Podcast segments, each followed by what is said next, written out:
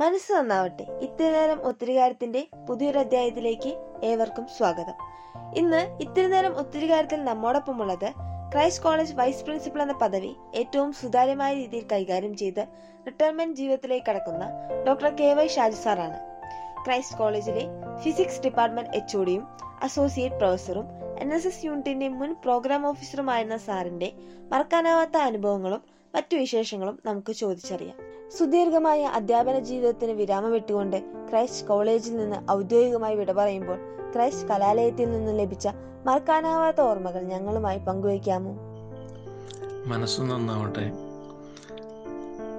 ആദ്യമായി എന്നെ ഇതുപോലെ ഇന്റർവ്യൂ ചെയ്യാൻ തീരുമാനിച്ച എൻ എസ് എസിന്റെ എല്ലാ ഭാരവാഹികളോടും അംഗങ്ങളോടും ഞാൻ പ്രത്യേകം നന്ദി പറയുന്നു.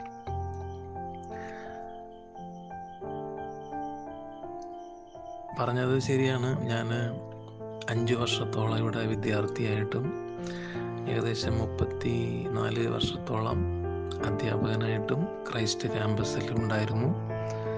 ഏകദേശം മുപ്പത്തി ഒൻപത് കൊല്ലത്തോളം ക്യാമ്പസിൽ ഉണ്ടായിരുന്നു. എന്താണ് മറക്കാത്ത അനുഭവങ്ങൾ എന്ന് ചോദിച്ചാൽ സത്യം പറഞ്ഞാൽ ക്രൈസ്റ്റ് കോളേജിലെ ഒന്നും തന്നെ മറക്കാൻ പറ്റില്ല. ഒരുപാട് അനുഭവങ്ങൾ നമ്മുടെ ക്യാമ്പസിന്റെ ആ ഒരു തലയെടുപ്പ് തന്നെ ഒരു കരിഷ്മ അത് തന്നെ നമുക്ക് മറക്കാൻ സാധിക്കില്ല.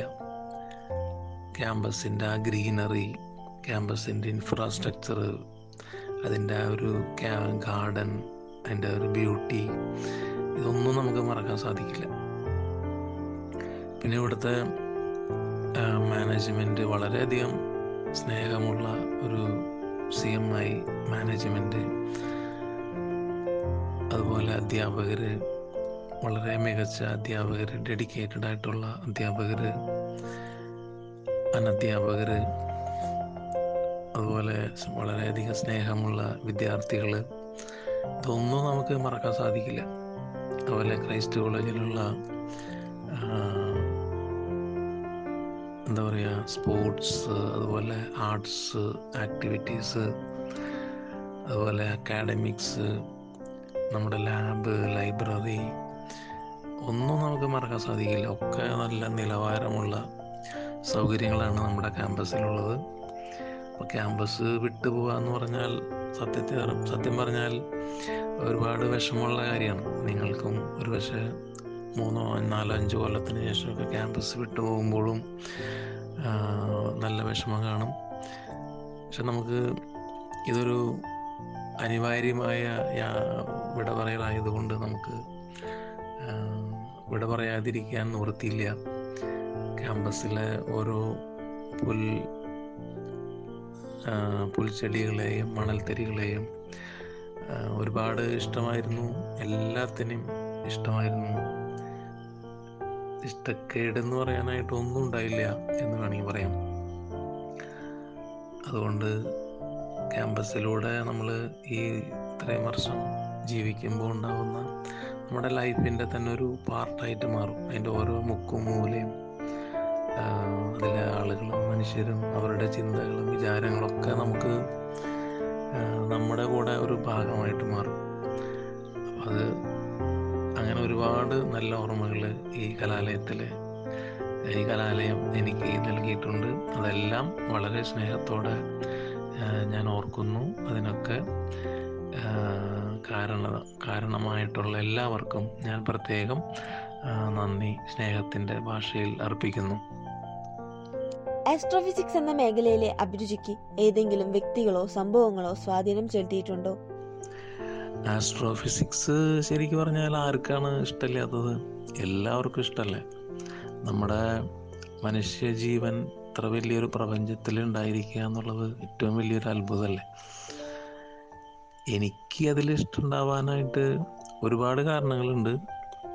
എന്റെ പേര് തന്നെ പേരിന്റെ ഷോർട്ട് ഫോം എന്ന് പറഞ്ഞാൽ എസ് കെ വൈ എന്നാണ്. ഷാജു കെ വൈ അപ്പം അതുകൊണ്ട് ആ അബ്രിവിയേഷൻ ഉള്ളതുകൊണ്ട് തന്നെ എനിക്ക് അങ്ങനൊരു ഒരു ചായ്വ് ഉണ്ടായിരുന്നു തുടക്കത്തിൽ തന്നെ. എന്റെ ചെറുപ്പകാലഘട്ടത്തിൽ തന്നെ സ്കൈ എന്നുള്ളൊരു പേരുള്ളത് കൊണ്ട് അങ്ങനെ ഒരു അഭിരുചി ഉണ്ടായിരുന്നു എന്ന് വേണമെങ്കിൽ പറയാം. പിന്നെ അതുകൂടാതെ വളരെ ശക്തമായത് എപ്പോഴാണെന്ന് വെച്ചാൽ ഞാൻ എം എസ് സിക്ക് പഠിക്കുമ്പോൾ എനിക്കന്ന് ഒരു സെമിനാർ ടോപ്പിക്ക് തന്നു. അത് ആസ്ട്രോ ഫിസിക്സിനെ പറ്റിയുള്ള ഒരു ടോപ്പിക്കായിരുന്നു അപ്പം അത് ഞാനൊരു ഒരു ഒന്നൊന്നര മണിക്കൂറോളം എന്നെ കൊണ്ട് സെമിനാർ എടുപ്പിച്ചു. അപ്പോൾ അതിനുവേണ്ടി ഞാൻ ഒരുപാട് റെഫറൻസുകൾ നടത്തി. വളരെ വലിയ മോശമില്ലാതെ ഞാൻ ക്ലാസ് എടുത്തു. അപ്പം അധ്യാപകർക്കൊക്കെ ഭയങ്കര ഇഷ്ടമായി അവർ എന്നെ ഒരുപാട് നല്ല അഭിപ്രായങ്ങൾ പറയുകയൊക്കെ ചെയ്തു. പിന്നെ ജോലി കിട്ടിയതിന് ശേഷം ആയിരത്തി തൊള്ളായിരത്തി തൊണ്ണൂറ്റഞ്ചിൽ ഒരു സൂര്യഗ്രഹണം ഉണ്ടായിരുന്നു സോളാർ എക്ലിപ്സ്. അപ്പോൾ അതിന് വേണ്ടിയിട്ട് ക്ലാസ് പൊതുജനങ്ങൾക്ക് എടുക്കാൻ വേണ്ടിയിട്ട് ശാസ്ത്ര സാഹിത്യ പരിഷത്ത് തന്നെ മൈസ് ബാംഗ്ലൂർ മൈസൂർ റൂട്ടിലുള്ള ഒരു സ്ഥലത്ത് ട്രെയിനിങ്ങിന് അയക്കുകയുണ്ടായി ഞങ്ങളെ. അപ്പോൾ ഞങ്ങളൊരു അഞ്ചാറ് പേര് മലയാളികൾ ഇവിടെ നിന്ന് ചെന്ന് അപ്പോൾ ഈ ട്രെയിനിങ് ഒക്കെ പങ്കെടുത്തു. അതിനുശേഷം ഞങ്ങൾ അസ്ട്രോഫിസിക്സിലെ പല പോർഷൻസ് ഓരോരുത്തരും ഓരോ ഭാഗം ക്ലാസ് എടുത്ത് അങ്ങനെ നന്നായി പഠിച്ച് ഞങ്ങൾ പല സ്ഥലങ്ങളിൽ പോയി ക്ലാസ് എടുക്കുകയുണ്ടായി. ഒരുപാട് ആളുകൾ കേരളത്തിൽ പല സ്ഥലങ്ങളിൽ പോയി ക്ലാസ് എടുത്തു. അപ്പോൾ അതും എനിക്ക് ശരിക്കും പറഞ്ഞാൽ ഒരു മോട്ടിവേഷൻ ഉണ്ടായിരുന്ന ഒരു സംഭവമാണത്. പിന്നെ നാച്ചുറലി ആസ്ട്രോഫിസിക്സിന്റെ ക്ലാ ഒരുപാട് ബുക്സ് വായിക്കുകയും ഒക്കെ ഒക്കെ ഉണ്ടായിരുന്നു. പിന്നെ പി എച്ച് ഡി ചെയ്തപ്പോൾ ഏത് ടോപ്പിക്ക് വേണമെങ്കിലും നമുക്ക് സെലക്ട് ചെയ്യായിരുന്നു. അപ്പം എന്റെ ഗൈഡും സജസ്റ്റ് ചെയ്തു ഇഷ്ടമുള്ളത് എടുത്തോളാൻ പറഞ്ഞു. അങ്ങനെ ഞാൻ ആസ്ട്രോ ഫിസിക്സിലേക്ക് ചൂസ് ചെയ്യായിരുന്നു ഗവേഷണത്തിന് വേണ്ടിയിട്ട്. പിന്നെ അങ്ങനെ ഒരുപാട് കാരണങ്ങളുണ്ട്. പല ആളുകളായിട്ടുള്ള പല റിസോഴ്സ് പേഴ്സൺസ് ആയിട്ടുള്ള സംസാരം. പിന്നെ ഇതിന്റെ ആ ഒരു നമ്മുടെ പ്രപഞ്ചത്തിന്റെ ആ ഒരു നിഗൂഢത അത് തന്നെയാണ് നമ്മളെ ഇതിലേക്കൊക്കെ ആകർഷിക്കുന്ന ഏറ്റവും വലിയ ഒരു വിഷയം എന്ന് പറയുന്നത്. നമ്മളൊക്കെ എത്ര മനുഷ്യരൊക്കെ എത്ര നിസാര ആളുകളാണ് എന്നുള്ളത് അസ്ട്രോഫിസിക്സ് അല്ലെങ്കിൽ അതുപോലെയുള്ള ബ്രാഞ്ചുകൾ എത്രയോ വലിയ ബ്രാഞ്ചാണ് അത്. അതൊക്കെ പഠിക്കുമ്പോഴാണ് നമുക്ക് ശരിക്കും നമ്മുടെ ഒരു നിസ്സാരതയും അതേപോലെ നമ്മുടെ ആ ഒരു കഴിവും നമുക്ക് നിസ്സാരനായ മനുഷ്യനുള്ള അപാരമായ കഴിവ് അതൊക്കെ നമുക്ക് മനസ്സിലാവുക ഈ ആസ്ട്രോഫിസിക്സ് പഠിക്കുമ്പോഴാണ്. ആകാശവും ആകാശവിസ്മയങ്ങളും എന്നും സാധാരണക്കാരെ പോലും വിസ്മയിപ്പിക്കുന്നതാണ്. അങ്ങനെയിരിക്കെ ആസ്ട്രോഫിസിക്സ് ഫിസിക്സ് ഡിപ്പാർട്ട്മെന്റിൽ മാത്രം ഒതുങ്ങി നിൽക്കാതെ മറ്റു ഡിപ്പാർട്ട്മെന്റുകളിലേക്കും എത്തിക്കുവാൻ വേണ്ടി സാർ ശ്രമിച്ചിട്ടുണ്ടോ? അതെ അതെ. നിങ്ങൾ പറഞ്ഞത് ശരിയാണ്. എല്ലാത്തരം ആളുകളെയും സാധാരണ ആളുകളെയും എല്ലാ എക്സ്പെർട്സുകളെയും എല്ലാവരെയും വിസ്മയിപ്പിക്കുന്ന ഒരു ഫീൽഡാണ് ആസ്ട്രോഫിസിക്സ് മറ്റുള്ള ആളുകൾക്ക് വേണ്ടിയിട്ട് ചെയ്തിട്ടുള്ള എന്താണെന്ന് വെച്ച് കഴിഞ്ഞാൽ നമ്മൾ മിക്കവാറും രണ്ടോ മൂന്നോ വർഷം കൂടുമ്പോൾ നമ്മൾ നല്ലൊരു ടെലസ്കോപ്പ് കൊണ്ടുവന്നിട്ട് നമ്മുടെ കോളേജിന്റെ മുകളിൽ ഏറ്റവും മുകളിലുള്ള മെയിൻ ബിൽഡിങ്ങിന്റെ മുകളിൽ വെച്ചിട്ട് ഒബ്സർവേഷൻസ് നടത്താറുണ്ട്. സ്കൈ ഒബ്സർവേഷൻസ് രാത്രിയിലാണ് നടത്താറ്. അതിന് അതിന് മുമ്പായിട്ടൊരു ക്ലാസ് ഉണ്ടാവും അതിൽ പൊതുജനങ്ങളെയും അതുപോലെ മറ്റുള്ള എല്ലാ ടീച്ചേഴ്സിനെയൊക്കെ നമ്മൾ വിളിക്കാറുണ്ട്. അപ്പോൾ അവരൊക്കെ ചിലരൊക്കെ വരാറുണ്ട്. അവർ നൈറ്റ് ആയതുകൊണ്ട് പലരും ഫാമിലിയൊക്കെ ആയിട്ട് വന്ന് ടെലസ്കോപ്പിൽ കൂടെ വളരെ അടുത്ത് നക്ഷത്രങ്ങളെയും ഗ്രഹങ്ങളെയൊക്കെ കാണാറുണ്ട്. അങ്ങനെ അവരൊക്കെ അതിൽ ഇൻട്രസ്റ്റ് കാണിക്കാറുണ്ട് മറ്റുള്ള പല ഡിപ്പാർട്ട്മെന്റ്സിലും പിന്നെ അതുകൂടാതെ നമ്മൾ എവിടെയെങ്കിലുമൊക്കെ ക്ലാസ് എടുക്കാൻ വിളിച്ചു കഴിഞ്ഞാൽ സ്കൂളിലായാലും മറ്റുള്ള കോളേജിലൊക്കെ ആയാലും പോയിട്ട് ഒരു മണിക്കൂറോ ഒക്കെ നമ്മൾ ക്ലാസ് എടുക്കാറുണ്ട്. എന്റെ എന്നെ എല്ലാ അസോസിയേഷൻ ഇനാഗുറേഷനൊക്കെ വിളിച്ചാൽ തന്നെ ഞാൻ എപ്പോഴും ഇങ്ങനത്തെ ഉള്ള വിഷയങ്ങളാണ് ഞാൻ സാധാരണ അവതരിപ്പിക്കുക എന്റെ ഏറ്റവും ഫേവറേറ്റ് ടോപ്പിക് എന്ന് പറഞ്ഞാൽ ഇതാണ് life past present and future human ലൈഫിന്റെ പാസ്റ്റും പ്രസന്റും ഫ്യൂച്ചർ ആസ്ട്രോഫിസിക്സിന്റേതായ രീതിയിൽ നമ്മളെങ്ങനെ നോക്കിക്കാണാം എന്നുള്ളതാണ് ഞാൻ സാധാരണ അവതരിപ്പിക്കാറ്. അങ്ങനെയൊക്കെയാണ് ഞാൻ മറ്റുള്ള ഡിപ്പാർട്ട്മെന്റ്സിലേക്ക് മറ്റുള്ള ആളുകളെയൊക്കെ അസ്ട്രോഫിസിക്സിലേക്ക് അടുപ്പിക്കാൻ ചെറിയ ചെറിയ രീതിയിലൊക്കെ ശ്രമിക്കാറുള്ളത്. ആകാശത്തെക്കുറിച്ചും നക്ഷത്രങ്ങളെക്കുറിച്ചും അവയുടെ ചലന സവിശേഷതകളെക്കുറിച്ചും ഒരുപാട് പഠനങ്ങളും റിസർച്ചുകളും ഇപ്പോൾ നടക്കുന്നുണ്ട്. ഇത്തരം വിഷയങ്ങളിൽ താല്പര്യവും അഭിരുചിയുമുള്ള യുവതലമുറയിലെ വിദ്യാർത്ഥികളോട് ഈ മേഖലയിലെ വിദ്യാഭ്യാസ രംഗത്തെയും തൊഴിൽ മേഖലയിലെയും ഭാവിയിലെ സാധ്യതകളെക്കുറിച്ച് സാറിന് എന്താണ് പറയാനുള്ളത്? അത് വളരെ ശരിയാണ്. നിങ്ങൾ പറഞ്ഞത് ഒരുപാട് റിസർച്ച് നടക്കുന്ന ഒരു മേഖലയാണ് അസ്ട്രോഫിസിക്സ്. നമ്മുടെ ലേറ്റസ്റ്റ് എന്താ നമ്മുടെ ഒരു എന്ന് വെച്ചാൽ മോർ ഡീപ്പർ മോർ ക്ലിയറർ പ്രപഞ്ചത്തിന്റെ ഏറ്റവും വലിയ ആഴങ്ങളിലേക്ക് ഇറങ്ങിച്ചെല്ല കൂടുതൽ റിഫൈൻഡ് ആയിട്ടുള്ള ഡീറ്റെയിൽസ് നമുക്ക് കിട്ടുക. ഇതാണ് നമ്മുടെ ഈ കാലഘട്ടത്തിലുള്ള ഒരു മുദ്രാവാക്യം. അപ്പം അതിനു വേണ്ടിയുള്ള പല ടെക്നോളജികളും ഡെവലപ്പ് ചെയ്യുന്നുണ്ട്. അസ്ട്രോഫിസിക്സിൽ വേണ്ടിയിട്ട്. ഒരു ഉദാഹരണം പറയുകയാണെങ്കിൽ നമ്മുടെ എല്ലാ മൊബൈലിലും നമുക്ക് ക്യാമറകളുണ്ട്. പണ്ടൊക്കെ ഇങ്ങനെ ഉണ്ടായിരുന്നില്ല. ഇപ്പോൾ എനിക്ക് എല്ലാവരുടെ കയ്യിലും ലോകത്തുള്ള എല്ലാവരുടെ കയ്യിലും മൊബൈലുള്ളവരുടെ കയ്യിലൊക്കെ നല്ല ക്ലാരിറ്റിയുള്ള ക്യാമറ ഉണ്ട് ആക്ച്വലി ഈ ക്യാമറ ആദ്യമായിട്ട് ഡെവലപ്പ് ചെയ്തത് അസ്ട്രോഫിസിക്സിൽ ടെലസ്കോപ്പുകൾക്ക് കൂടുതൽ ക്ലാരിറ്റി ഉണ്ടാവാൻ വേണ്ടിയിട്ടാണ്. പണ്ട് ഫോട്ടോഗ്രാഫിക് ഫിലിമൊക്കെ ഉപയോഗിച്ച് ക്ലാരിറ്റി കൂട്ടാൻ പറ്റാതെ വന്നപ്പോൾ സി സി ഡി എന്നുള്ള ടെക്നോളജി ഡെവലപ്പ് ചെയ്യും അങ്ങനെ കൂടുതൽ ക്ലാരിറ്റിക്ക് വേണ്ടി റിസർച്ചും കാര്യങ്ങളൊക്കെ നടക്കുകയും ടെക്നോളജി ഡെവലപ്പ് ചെയ്യും പിന്നീട് അത് ഇന്റഗ്രേറ്റ് ചെയ്ത് മൊബൈൽ ഫോണിലേക്ക് വരികയാണ് ചെയ്തത്.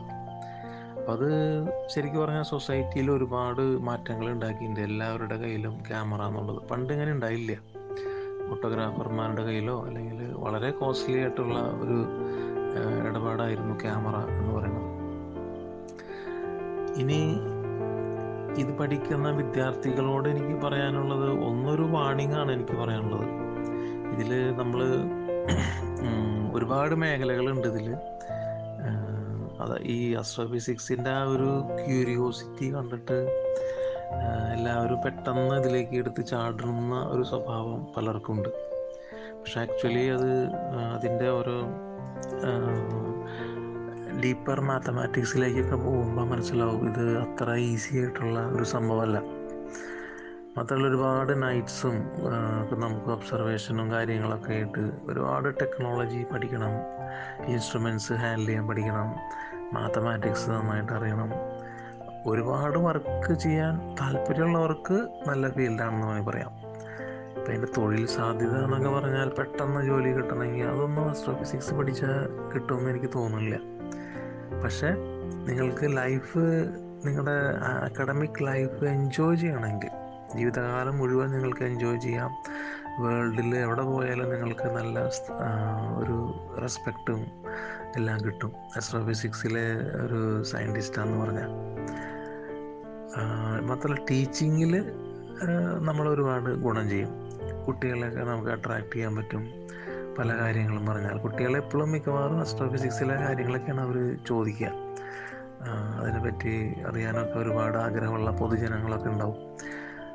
അപ്പോൾ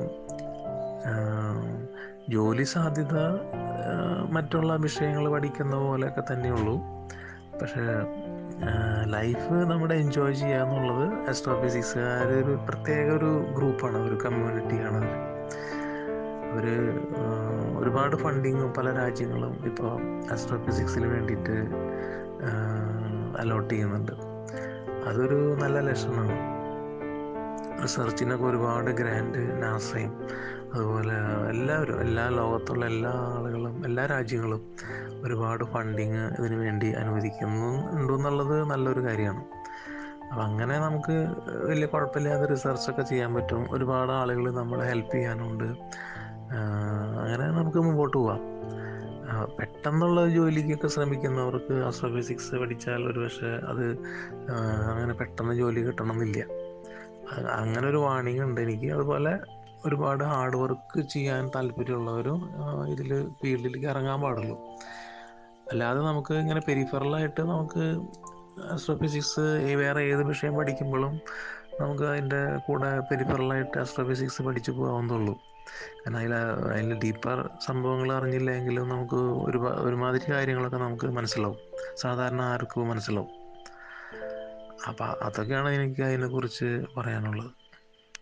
വിദ്യാഭ്യാസം തൊഴിൽ എന്നീ രംഗങ്ങളിൽ ഭാവിയിലെ സാധ്യതകളെക്കുറിച്ചും മാറ്റങ്ങളെക്കുറിച്ചും മനസ്സിലാക്കുകയും അതിനനുസരിച്ച് മാറ്റങ്ങൾ വരുത്തുന്നതിനെക്കുറിച്ച് വിദ്യാർത്ഥികളോട് സർ സംസാരിക്കാറുണ്ട്. വിദ്യാർത്ഥികൾ ഈ കാര്യത്തിൽ കൂടുതൽ ശ്രദ്ധ കൊടുക്കേണ്ടേ? അതിനുവേണ്ടി എന്തെല്ലാം നിർദ്ദേശങ്ങളാണ് നൽകാനുള്ളത്? ആ, നല്ല ചോദ്യമാണ്. പക്ഷെ ഞാൻ ഇതിങ്ങനെ മറുപടി പറയാൻ അത്ര വലിയ എക്സ്പെർട്ടൊന്നുമില്ല എന്നാലും എന്റെ അറിവ് വെച്ചിട്ട് ഞാൻ പറയാം. വിദ്യാഭ്യാസ രംഗത്ത് ഒരുപാട് മാറ്റങ്ങൾ വന്നുകൊണ്ടിരിക്കുന്ന സമയമാണിത് നാഷണൽ എഡ്യൂക്കേഷൻ പോളിസിയുടെ ഭാഗമായിട്ട് ഒരുപാട് മാറ്റങ്ങൾ വരും. അടുത്ത് തന്നെ അത് കേന്ദ്ര ഗവൺമെന്റ് അത് ഇംപ്ലിമെന്റ് ചെയ്ത് തുടങ്ങി. പക്ഷെ കേരളത്തിലുള്ള ഇപ്പോഴൊരു പ്രശ്നം എന്താണെന്ന് വെച്ച് കഴിഞ്ഞാൽ വളരെ ലാഗി ലാഗ് ചെയ്തിട്ടാണ് ഇവിടെ തീരുമാനങ്ങളൊക്കെ എടുക്കാറ്. അത് സർക്കാരുകളും യൂണിവേഴ്സിറ്റികളൊക്കെ അതുപോലെ ഒരു എന്താ പറയുക എല്ലാം പെർഫെക്റ്റായിട്ട് നടത്തണം എന്നുള്ള ആഗ്രഹം കൊണ്ടാണോ എന്ന് അറിഞ്ഞൂടാ. വളരെ ലാഗ് ചെയ്തിട്ടാണ് കാര്യങ്ങളൊക്കെ തീരുമാനിക്കാറ്. ഇപ്പോൾ ഉദാഹരണം പറയുകയാണെങ്കിൽ ഇപ്പോൾ കമ്പ്യൂട്ടറുകൾ വന്നപ്പോൾ അല്ലെങ്കിൽ ഐ ടി ഐ ടി മേഖലയിലെ തൊഴിൽ സാധ്യതകൾ വന്നപ്പോൾ സെൽഫ് ഫിനാൻസിങ് അല്ലെങ്കിൽ ഓട്ടോണമസ് കോളേജുകൾ എഞ്ചിനീയറിംഗ് കോളേജും മെഡിക്കൽ കോളേജുകളൊക്കെ വന്നപ്പോൾ ഒക്കെ എപ്പോഴും കേരളത്തിൽ ഭയങ്കര എതിർപ്പും കാര്യങ്ങളൊക്കെ ആയിരുന്നു. പക്ഷെ എന്നാൽ നമ്മുടെ അയൽ സംസ്ഥാനങ്ങളിലൊന്നും ഒരു കുഴപ്പമില്ല. അവർ തമിഴ്നാടായാലും കർണാടക ആയാലും ആന്ധ്രാപ്രദേശ് ആയാലും അതുപോലെ മറ്റുള്ള സംസ്ഥാനങ്ങളൊക്കെ വളരെ വേഗത്തിൽ തന്നെ തീരുമാനങ്ങൾ എടുക്കുകയും അത് ഇംപ്ലിമെന്റ് ചെയ്യുകയും ആഹ് ഒരുപക്ഷെ നമ്മുടെ പല കുട്ടികളെ തന്നെ അവർ റാഞ്ചി കൊണ്ടുപോവുകയും ചെയ്യുന്ന ഒരവസ്ഥ കേരളത്തിലുണ്ട്. ഇന്ത്യയിൽ പൊതുവിൽ മാറ്റങ്ങൾ വരുമ്പോൾ അത് നമ്മളായിരിക്കണം ശരിക്കും പറഞ്ഞാൽ ആദ്യം മാറ്റങ്ങൾ കൊണ്ടുവരേണ്ടത്. നമ്മളൊരു മോഡൽ ആദ്യം തന്നെ അങ്ങ് ഉണ്ടാക്ക ഡെവലപ്പ് ചെയ്യുകയാണെങ്കിൽ മറ്റുള്ള സംസ്ഥാനങ്ങൾ അത് കോപ്പി ചെയ്യുന്ന ഒരു സ്റ്റേ സ്റ്റേജിലേക്ക് വരുന്ന അങ്ങനെ വരുമ്പോൾ മാത്രമാണ് നമുക്കൊരു നമ്മുടെ വിദ്യാഭ്യാസ രംഗത്തൊരു വിജയം എന്ന് പറയാൻ നമുക്ക് പറ്റുള്ളൂ. അതിന് പല കാരണങ്ങളുണ്ട്. എനിക്ക് തോന്നിയിട്ടുള്ള ഓവർ പൊളിറ്റൈസേഷനാണ് പൊളിറ്റിക്സിന്റെ അതിപ്രസരമാണ് എല്ലാ മേഖലയിൽ അവരുടെ ആളുകളൊക്കെ തിരികെ കയറ്റി എന്താ പറയുക തീരുമാനങ്ങൾ എടുക്കാൻ കഴിവുണ്ട് കഴിവുണ്ടായിട്ടായാലും കാര്യമില്ല. അത് പല പല സ്വാധീനങ്ങളൊക്കെ ഉപയോഗിച്ച് അവരിങ്ങനെ തട്ടിക്കളിച്ച് തട്ടിക്കളിച്ച് ഇങ്ങനെ കൊണ്ടുപോകണം. അപ്പം അതുകൊണ്ടുള്ള പ്രശ്നങ്ങളുണ്ട്. ഇതിന് വിദ്യാർത്ഥികൾ എങ്ങനെ തയ്യാറാവണം എന്ന് വെച്ചാൽ ആദ്യം അതിന്റെ ഒരു ഫ്രെയിം വർക്കാണല്ലോ ആദ്യം ഉണ്ടാവേണ്ടത്. അതിന് അതിന് അതിന് ശേഷമാണല്ലോ വിദ്യാർത്ഥികൾ അതിന് വേണ്ടിയിട്ട് അതുപോലെ ഒരുങ്ങേണ്ടത്. പിന്നെ തൊഴിൽ സാധ്യതകൾ എന്ന് പറഞ്ഞാൽ അത് ശരിക്കും പറഞ്ഞാൽ ഒന്ന് എന്താ പറയുക രണ്ടാമത് ആലോചിച്ച് ഞാൻ മറുപടി പറയേണ്ടി വരും. കാരണം ഇനി വരുന്ന കാലഘട്ടം എന്ന് പറഞ്ഞാൽ തോന്നണത് ഈ ആർട്ടിഫിഷ്യൽ ഇന്റലിജൻസ് ഒക്കെ റോബോട്ടിക്സ് ഒക്കെ ഇതുപോലെ വികസിച്ച് കഴിഞ്ഞാൽ തൊഴിൽ സംസ്കാരം അല്ലെങ്കിൽ തൊഴിൽ രംഗം തന്നെ ഒരു പക്ഷേ മാറിപ്പോവാനുള്ള ഒരുപാട് സാധ്യതകളുണ്ട്. കാരണം നമ്മൾ ചെയ്യുന്ന പല പണികളും കമ്പ്യൂട്ടർ അല്ലെങ്കിൽ റോബോട്ട്സ് ഇതിൽ നന്നായി ചെയ്യുകയാണെങ്കിൽ പിന്നെ നമ്മൾ എന്തിനാണ് ആ പണി എടുക്കുന്നത്? പിന്നെ നമ്മൾ അത് എങ്ങനെ പണി റോബോട്ട്സിനെ കൊണ്ട് എങ്ങനെ പണിയെടുപ്പിക്കണം എന്ന് മാത്രം നമ്മൾ അറിഞ്ഞാൽ മതി. അത് അപ്പം അത് അതുകൊണ്ട് തന്നെ ഒരുപാട് മാറ്റങ്ങൾ ഇനിയുള്ള കാലഘട്ടത്തിൽ വളരെ പെട്ടെന്ന് തന്നെ നമ്മുടെ ലോകത്തിൽ ഉണ്ടാവും ഒരുപക്ഷെ മനുഷ്യൻ തൊഴിൽ ചെയ്യണ്ട എന്നുള്ള രീതിയിൽ തന്നെ കാര്യങ്ങൾ വന്നേക്കാം. നിങ്ങൾ വെറുതെ ജീവിച്ചാൽ മതി. നിങ്ങൾ എൻജോയ് ചെയ്ത് ജീവിക്കുക. കൃഷി എല്ലാം റോബോട്ട്സ് ചെയ്തോളും. നിങ്ങൾ ലൈഫ് എൻജോയ് ചെയ്യുക മറ്റുള്ളവരെയൊക്കെ സ്നേഹിച്ച് നല്ല ആഘോഷമായിട്ട് നടക്കുക. തൊഴിലൊന്നും നിങ്ങൾക്ക് വേണ്ട ഫുഡും എല്ലാ കാര്യങ്ങളും ഉറപ്പാണെങ്കിൽ പിന്നെ നമ്മൾ എന്തിനാണ് തൊഴിലെടുക്കണത് എല്ലാ ആളുകളുടെയും ഫുഡും ഡ്രസ്സും അതുപോലെ താമസവും ഒക്കെ അഷ്വേഡ് ആണെങ്കിൽ പിന്നെ നമ്മൾ എന്തിനാ തൊഴിലെടുക്കണേ? തൊഴിലെടുക്കാൻ ആവശ്യമുള്ളവർക്ക് താല്പര്യമുള്ളവർക്ക് എടുക്കാം. അങ്ങനത്തെ ഒരു സ്റ്റേജാണ് വരാൻ പോണത് അപ്പം അത് അതൊക്കെ ശരിക്കും പറഞ്ഞാൽ ഇപ്പം തന്നെ ആന്റിസിപ്പേറ്റ് ചെയ്ത് അത് അത്തരത്തിലുള്ള മാറ്റങ്ങളൊക്കെ വളരെ കൂലങ്കഷമായി തന്നെ ചർച്ച ചെയ്ത് ഭാവിയിലുണ്ടാകുന്ന മാറ്റങ്ങൾ എന്തൊക്കെയാണെന്ന് നമ്മൾ ആന്റിസിപ്പേറ്റ് ചെയ്താൽ മാത്രമേ കേരളത്തിനോ അല്ലെങ്കിൽ ഇന്ത്യക്കൊക്കെ ലോകത്തിൽ മുൻ മുൻപന്തിയിൽ നിൽക്കാൻ സാധിക്കുള്ളൂ. അല്ലെങ്കിൽ നമ്മളെപ്പോഴും മറ്റുള്ള ആളുകളുടെ പിന്നാലെ പോകുന്ന ഒരു സമൂഹമായിട്ട് മാറും. അതാണ് എനിക്ക് അതിനെപ്പറ്റി പറയാനുള്ളത്. വിദ്യാഭ്യാസ രംഗത്തും തൊഴിൽ രംഗത്തൊക്കെ ഒരുപാട് മാറ്റങ്ങൾ വരും വരാതിരിക്കില്ല. അത് ആര് തടഞ്ഞാലും നിൽക്കില്ല അതാണ് ഇനി വരാൻ പോകുന്ന. അപ്പോൾ അത് എത്രയും വേഗം അത് ഉൾക്കൊള്ളുകയും അത്രയും മാറ്റങ്ങൾ സ്വീകരിക്കുകയും എത്രയും വേഗം ഉൾക്കൊ നടപ്പാക്കുകയും ചെയ്തു കഴിഞ്ഞാൽ നമുക്ക് നമ്മുടെ സംസ്ഥാനത്തിനും രാജ്യത്തിനുമൊക്കെ അതൊരു പക്ഷേ നല്ല ഗുണം ചെയ്യുമെന്ന് എനിക്ക് തോന്നുന്നുണ്ട്. ഓക്കെ? ഔദ്യോഗിക ജീവിതത്തിൽ നിന്ന് വിശ്രമ ജീവിതത്തിലേക്ക് കടക്കുന്ന ഈ അവസരത്തിൽ ഭാവി ജീവിതം മനോഹരമാക്കാൻ എന്തെങ്കിലും തീരുമാനങ്ങളോ തയ്യാറെടുപ്പുകളോ നടത്തിയിട്ടുണ്ടോ? അതെ അതെ. വിശ്രമം എന്നുള്ള വാക്ക് തന്നെ എനിക്ക് ഇഷ്ടമല്ല നമുക്ക് എപ്പോഴും ആക്റ്റീവായിരിക്കുക എന്തെങ്കിലും ചെയ്തുകൊണ്ടിരിക്കുക എന്നുള്ളതാണ് എനിക്ക് ഏറ്റവും ഇഷ്ടമുള്ള കാര്യം. തീർച്ചയായിട്ടും ഞാൻ പല പ്ലാനുകളും ചെയ്യുന്നുണ്ട്. മെയിനായിട്ട് ചെയ്യണത് എന്റെയൊക്കെ ചെറുപ്പത്തിൽ നമ്മൾ പഠിക്കുമ്പോൾ ഉണ്ടായ പല ബുദ്ധിമുട്ടുകളും. ഇപ്പം നമ്മളൊരു എക്സ്പെരിമെന്റ് ചെയ്യുമ്പോൾ നമ്മൾ അതിന്റെ മെറ്റീരിയൽസൊക്കെ അതിന് ആവശ്യമായിട്ടുള്ള മെറ്റീരിയൽസൊക്കെ അന്വേഷിക്കുമ്പോൾ അത് പല സ്ഥലത്തും കിട്ടില്ല. അല്ലെ കേരളത്തിൽ അത് അവൈലബിൾ അല്ല പല സാധനങ്ങൾ പല പ്രോജക്റ്റുകൾ ചെയ്യാനുള്ള സാധനങ്ങൾ അവൈലബിൾ അല്ല. അത് കുട്ടികൾക്ക് അത്തരം പ്രോജക്റ്റുകൾ അവൈലബിൾ ആക്കുക എന്നുള്ളത് എന്റെ ഒരു വലിയ ആഗ്രഹമാണ്. ചെറിയ പ്രായത്തിൽ തൊട്ട് തന്നെ കുട്ടികൾ ചെറിയ ചെറിയ പ്രോജക്ട്സുകൾ ചെയ്യുക.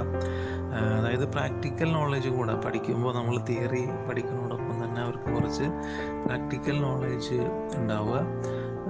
ഇപ്പം ഞാൻ മനസ്സിലാക്കിയത് അമേരിക്കയിലാണോ അത് യൂറോപ്പിലാണോ എന്ന് അറിഞ്ഞൂടാ ഒരു പന്ത്രണ്ടാം ക്ലാസ് കഴിഞ്ഞോടുകൂടി തന്നെ കുട്ടി ഒരു കുട്ടി സ്വന്തമായിട്ട് വീട് പണിയാനും അതുപോലെ വീട്ടിലുള്ള അത്യാവശ്യം ഇലക്ട്രിക്കൽ പ്ലംബിംഗ് തുടങ്ങിയ എല്ലാ ജോലികൾ ചെയ്യാനും ഈ കുട്ടി സ്കില്ലുണ്ടാവും എന്നാണ് ഞാൻ കേട്ടിട്ടുള്ളത്. എനിക്ക് ശരിക്കും അറിഞ്ഞൂടാ.